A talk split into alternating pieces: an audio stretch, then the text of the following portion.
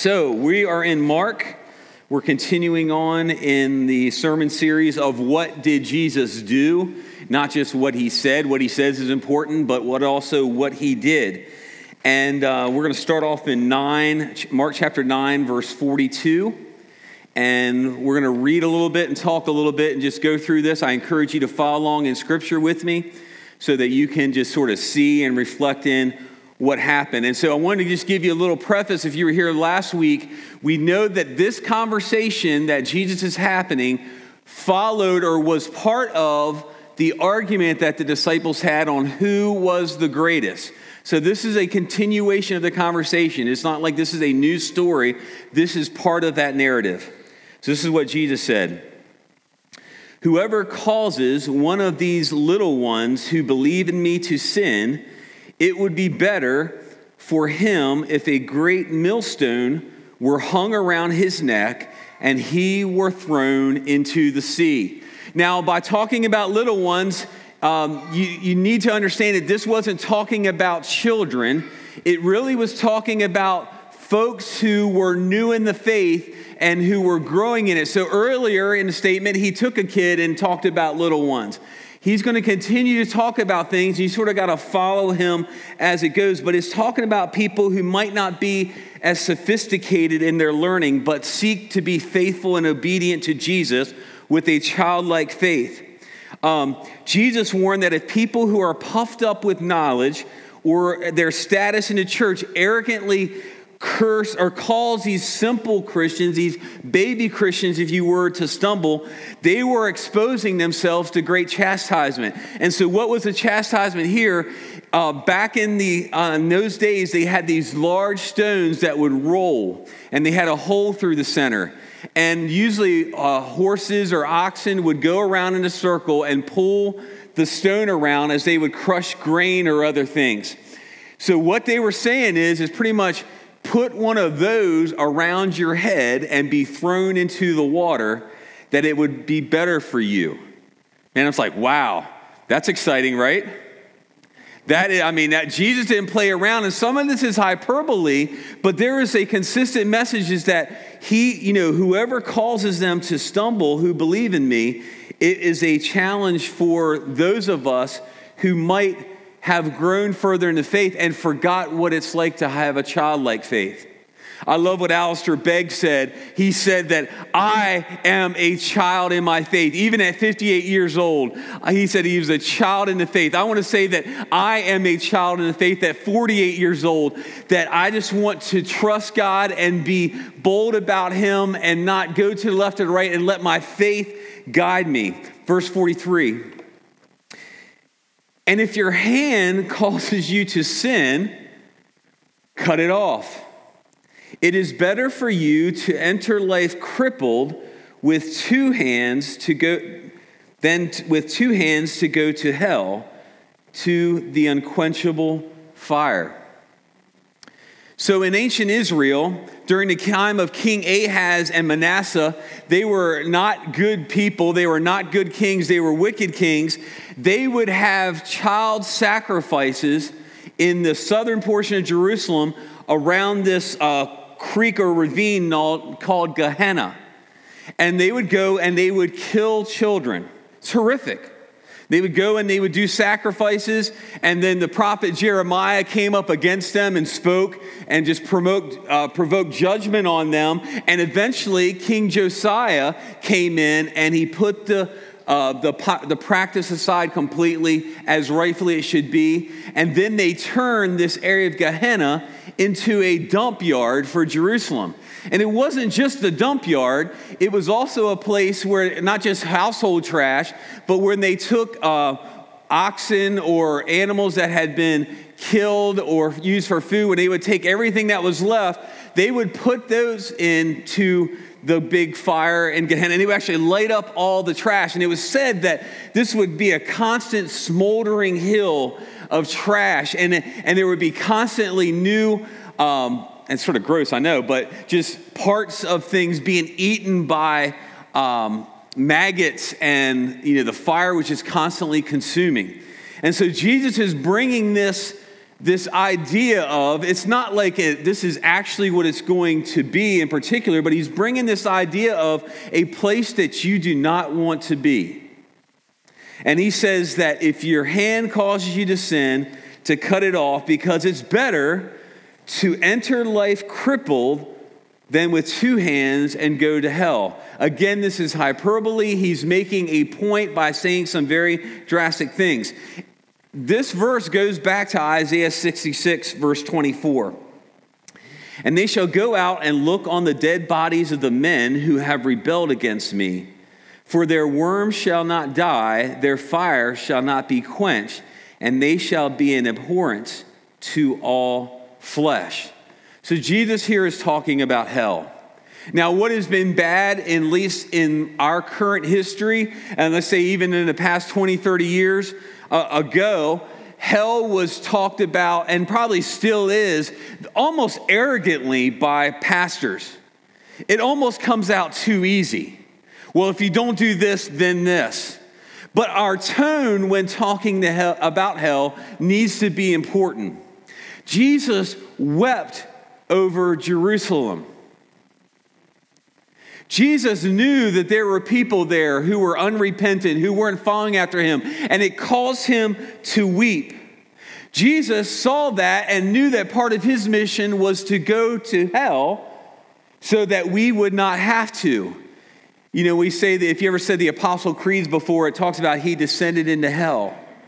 Um, so he went so we didn't have to. Jesus never expounded with the publicans and sinners on hell. He wasn't talking to them.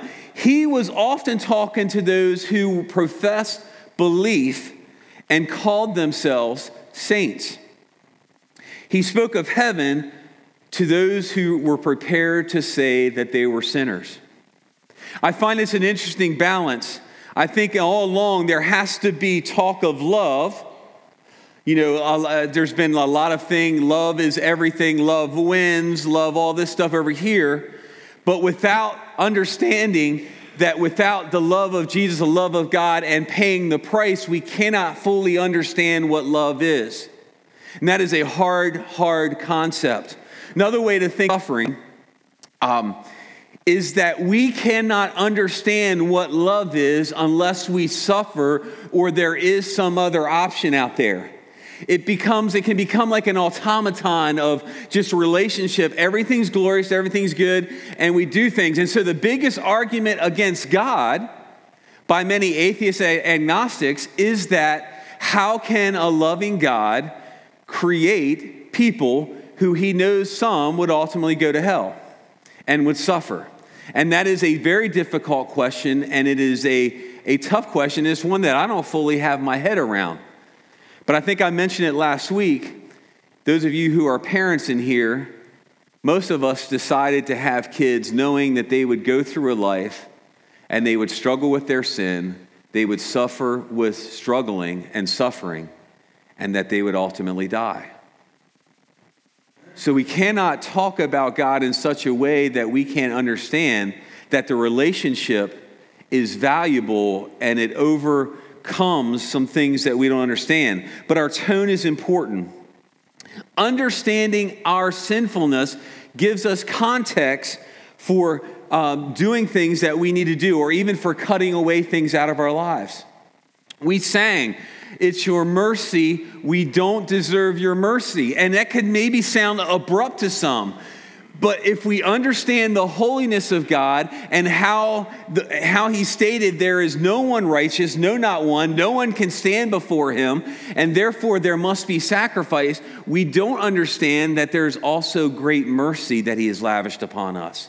In while that we were yet sinners, Christ died for us. So I want to give you an idea of what cutting away is. On this picture here, this guy's name is Aron Ralston. In April of 2003, he was hiking the Blue John Canyon in southern Utah alone. This was one of the last mapped out places in the United States, very rugged, miles and miles and miles away. I think he was approximately 14 miles away from any civilization when he was climbing down this uh, thin crevice. And as he got to this place, he got to this one rock and he looked down and there was a long drop to another rock. And he said that he looked down and he was trying to figure out how to get down from there. And so what he did, he said he, he talks about it like coming off of a basketball rim. Imagine standing on a basketball rim and you look down, right? You're trying to figure out how to get down where you can hold the rim and let's get yourself extended like this so when you drop, you don't drop as far, right? So that's what he was trying to do. And as he dropped down, this massive 800 pound rock, which you can, which is actually, this is an actual picture of when he was stuck for days is uh, you can see his right arm up in there. He was taking pictures. He wrote on the rock, RIP, because he thought he was going to die there. He hadn't told anyone where he was going hiking, no one knew where he was. And so he was saying goodbye to his parents and doing all this stuff, and just asked whoever found his body to send it out. But he went and finally decided, I think it was ultimately 172 hours, that he decided that it was better to live with one arm than to die with two. And it's a little bit gross, but he was close to dehydration. You know, starvation was a secondary issue. Loss of blood was probably an issue as well. That he had like a, a small pocket knife that he began, he created a tourniquet, and he began to cut his arm away. And once he cut his arm and is from like the elbow down, he realized that he couldn't break the bone with the knife. He literally went and broke his own arm to get away from the rock. He is quoted, this is him saying, he came to the conclusion that I either die with two arms or live with one. He cut himself away, was bleeding, walked. His parents had already sent like a search and rescue helicopter. Uh, he miraculously got rescued and survived and is now an inspirational speaker. But he decided that the penalty for staying there was far worse than cutting his own arm off. And he says this day, I watched all the interviews, he said, I am thankful for what happened that day.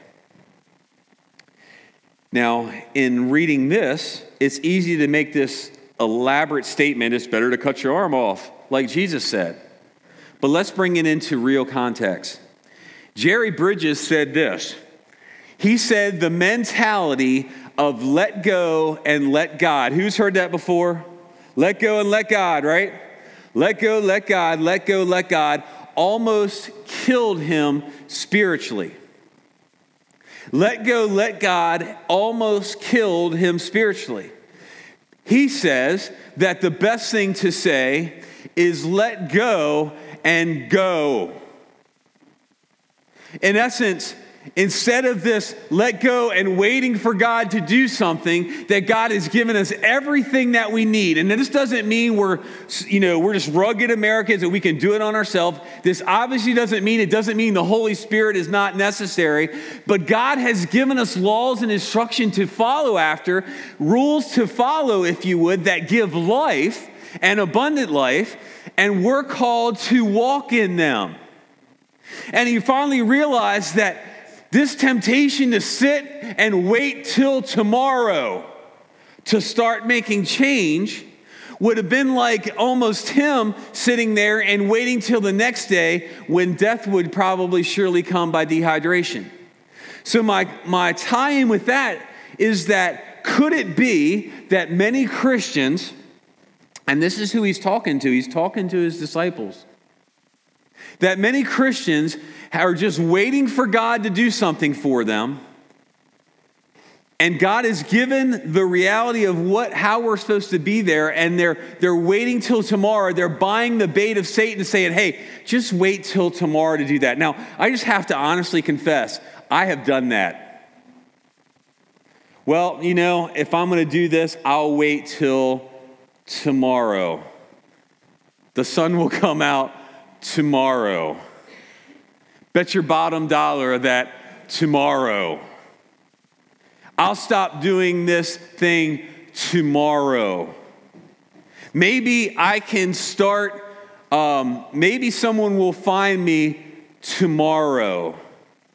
but maybe there is drastic measures that need to be taken place. And this is why Jesus uses this strong hyperbole because maybe the sin that is besetting us is far more dangerous than we give credit for. Maybe our loneliness, maybe our uh, depression, maybe some of these things is far greater affected us and it is killing us when we've sort of gotten used to it.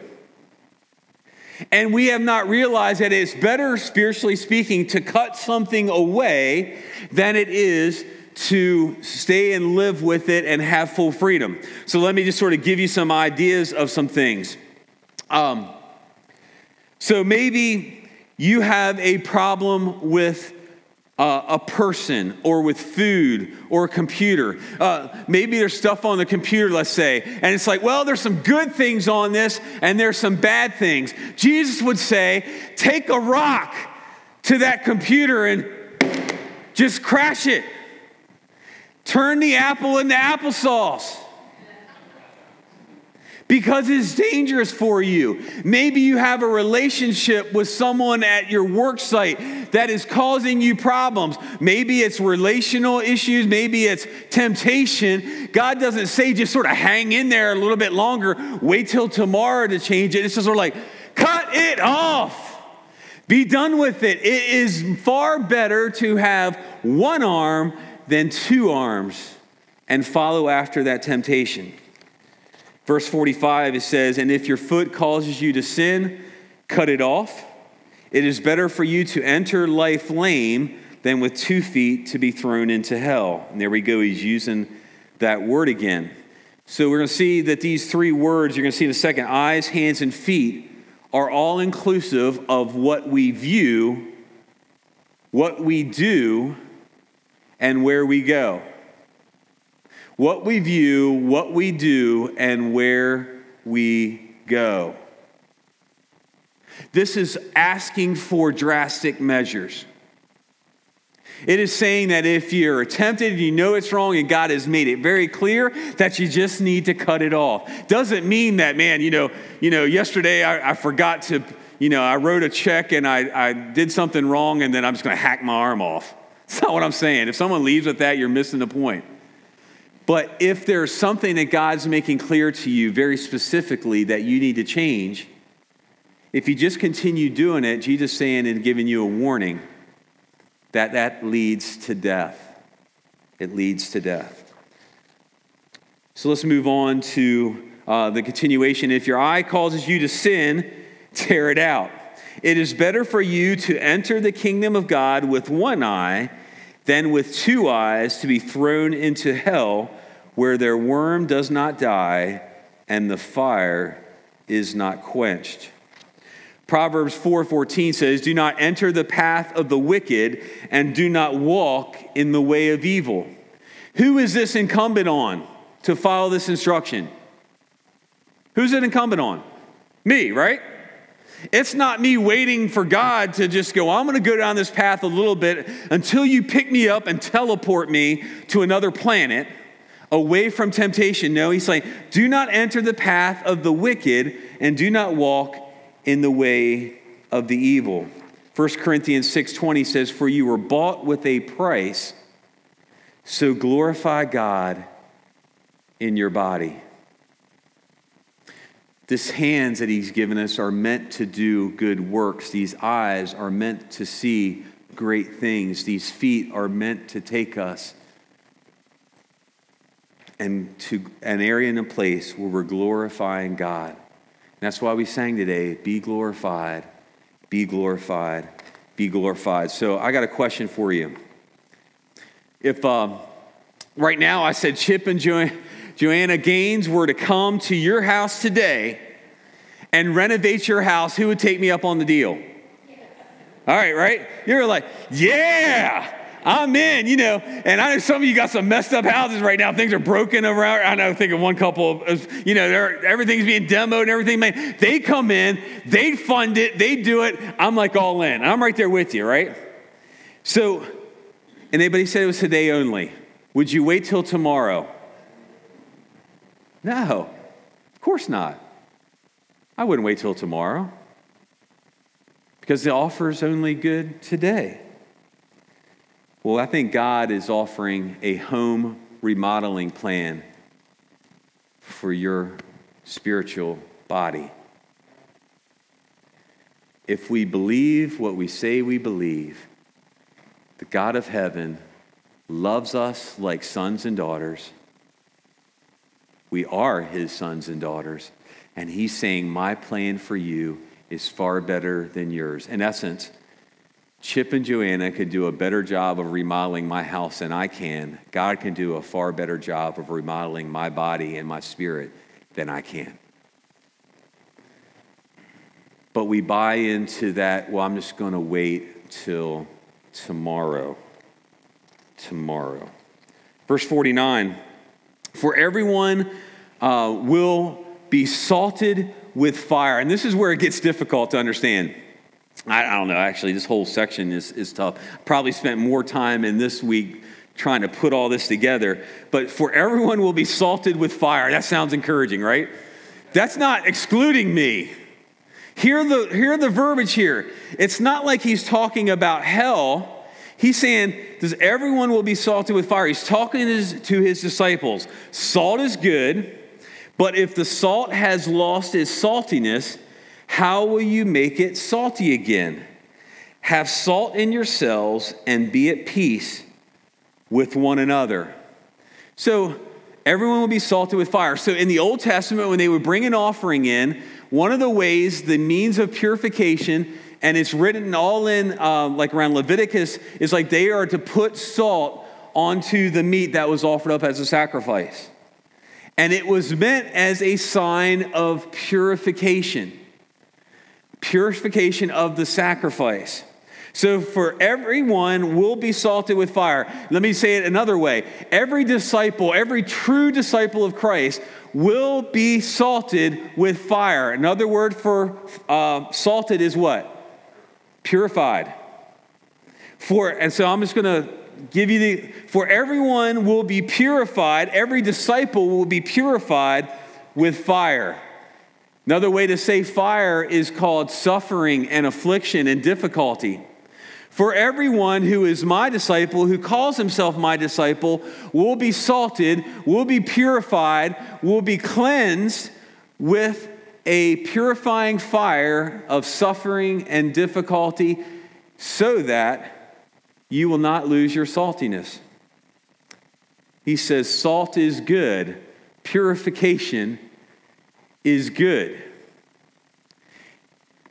I want to say it was Bob Marley. I think he had a, a mole on his toe, and he was Rastafarian, and he believed that he couldn't have a doctor, and it was a malignant uh, cancer on his toe. The mole went cancerous. And if he had cut it off, he probably would have lived quite a bit longer. And we understand that. We understand that when people are going through struggles with uh, cancer or different sicknesses that you have to deal with the root cause. And this is what Jesus is talking to his disciples about that the root cause is found right here. It's in your heart. Remember, the argument started with what? Who's going to be the greatest in heaven? Pride gets to it. I'm a little better than someone else. I'm going to do this. We don't want a remodel. 1 Corinthians 3, uh, if you want to turn there, you can. I'm just going to read a couple verses. It's not up top. 1 Corinthians 3, verse 10, it starts off, it says, According to the grace of God given to me, like a skilled master builder, I laid a foundation, and someone else is building it upon me. Let each one take care how he builds upon it. For no one can lay a foundation other than that which is laid, which is Jesus Christ.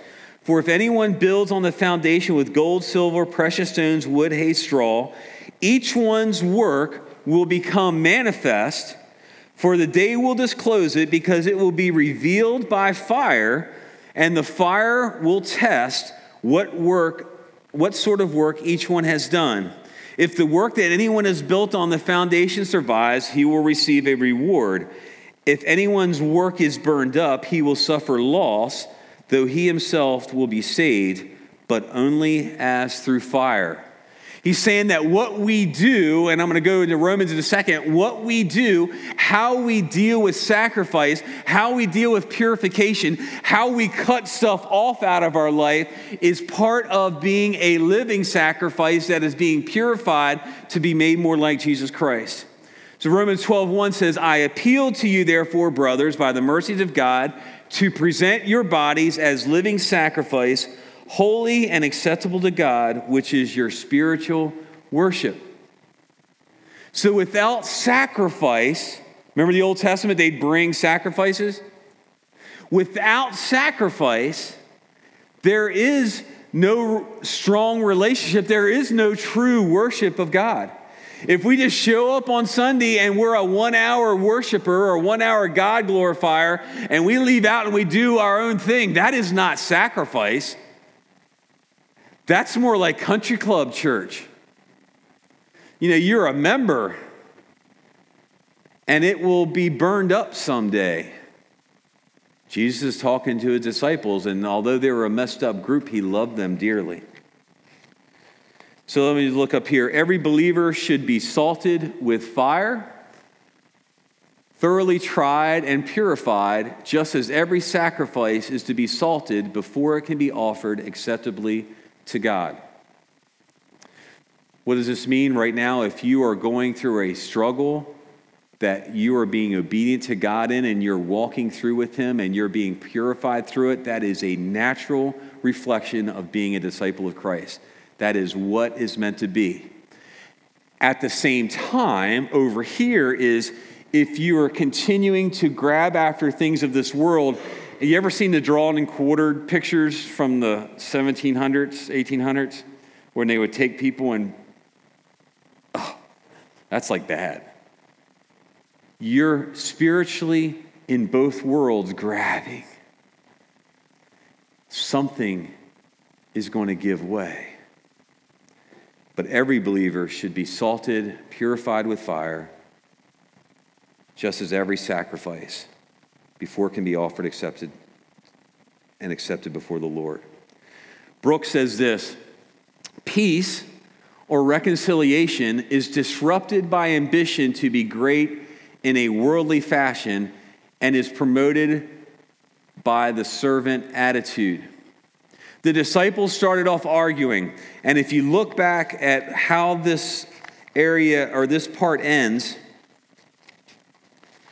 it says, Have salt, on verse 50, at the end of it, it says, Have salt in yourselves and be at peace with one another. He's looking right at his disciples. Imagine Jesus got you right there. He's like, Salt is good. Have salt in yourselves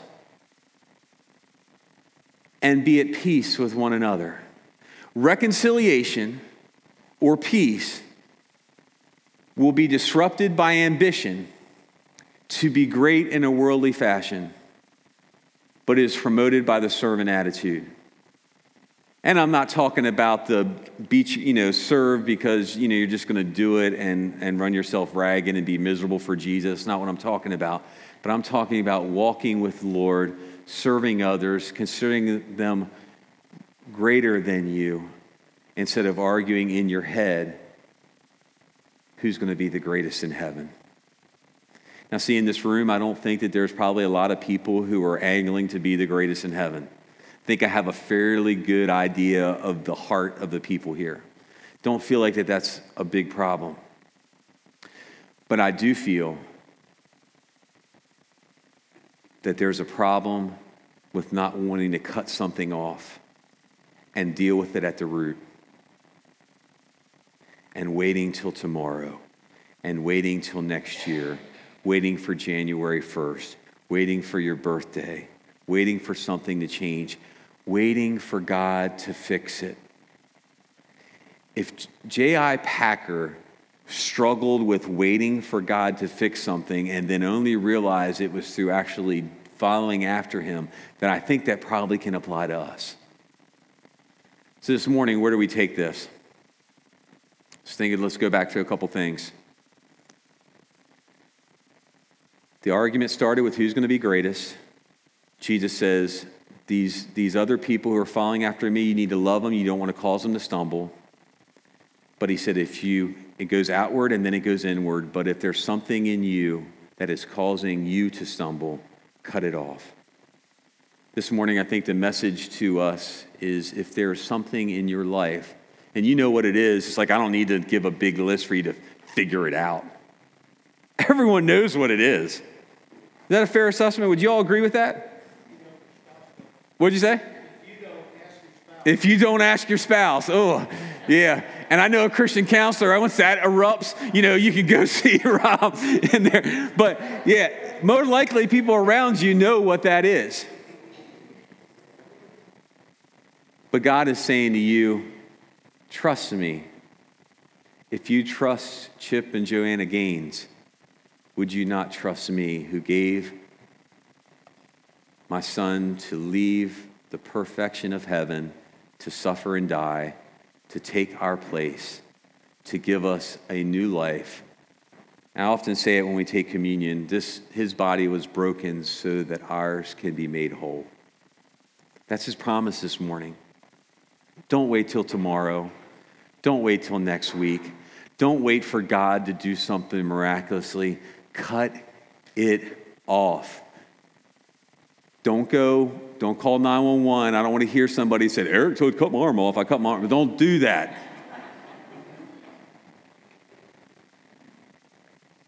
But if there's something in your life that is not supposed to be there, and God's been talking to you through the Holy Spirit and saying, I need you to follow me, I need you to trust me, I need to do some remodeling of your home interior, of your heart cut it away and be done with it. The promise of the gospel this morning is that Jesus died. God in the heavens created a people. The people in their own hearts turned from him, just like you and I have. Turned from him, turned away, followed after our own ways, sought our own um, affirmation that we've got it together when we know that we don't. And he came and he died in our stead and he offers us eternal life in heaven with God, peace with God, reconciliation in this life and in the one to come. Have you ever read Romans 7 before? I'm not saying to go there now. Romans 7 says this. I'm paraphrasing. I have failed, or I am I'm, I'm a failure. I am weak and I am guilty. I am a failure, I am weak, and I am guilty. Romans 8 says, I am loved, I am saved, and I am safe. The real Christian will walk in both of those channels and drive their car in the ruts of that road. I am a failure every day of the week. There's things that I say and I think and I do that I fail and I mess up. I am weak every day of the week in some way, shape, or form, and I'm guilty. Yours is going to look different than mine, but at the same time, in Christ Jesus, I am loved, I am saved, and I am safe let us embrace that as we come to communion. Would you please stand?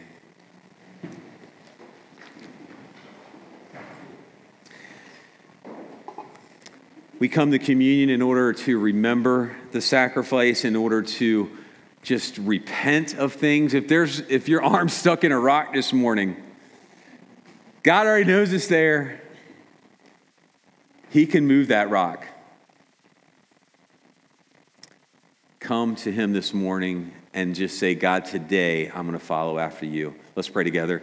Lord, as we come to communion, Lord, we ask that you would just reveal your way in us, Lord, that you would do that work, that you would redesign our spiritual abode. Lord, that we might trust in you and that we would experience having two arms as good as having one and following after you. Lord, we thank you for this promise. In Jesus' name, amen. Please come.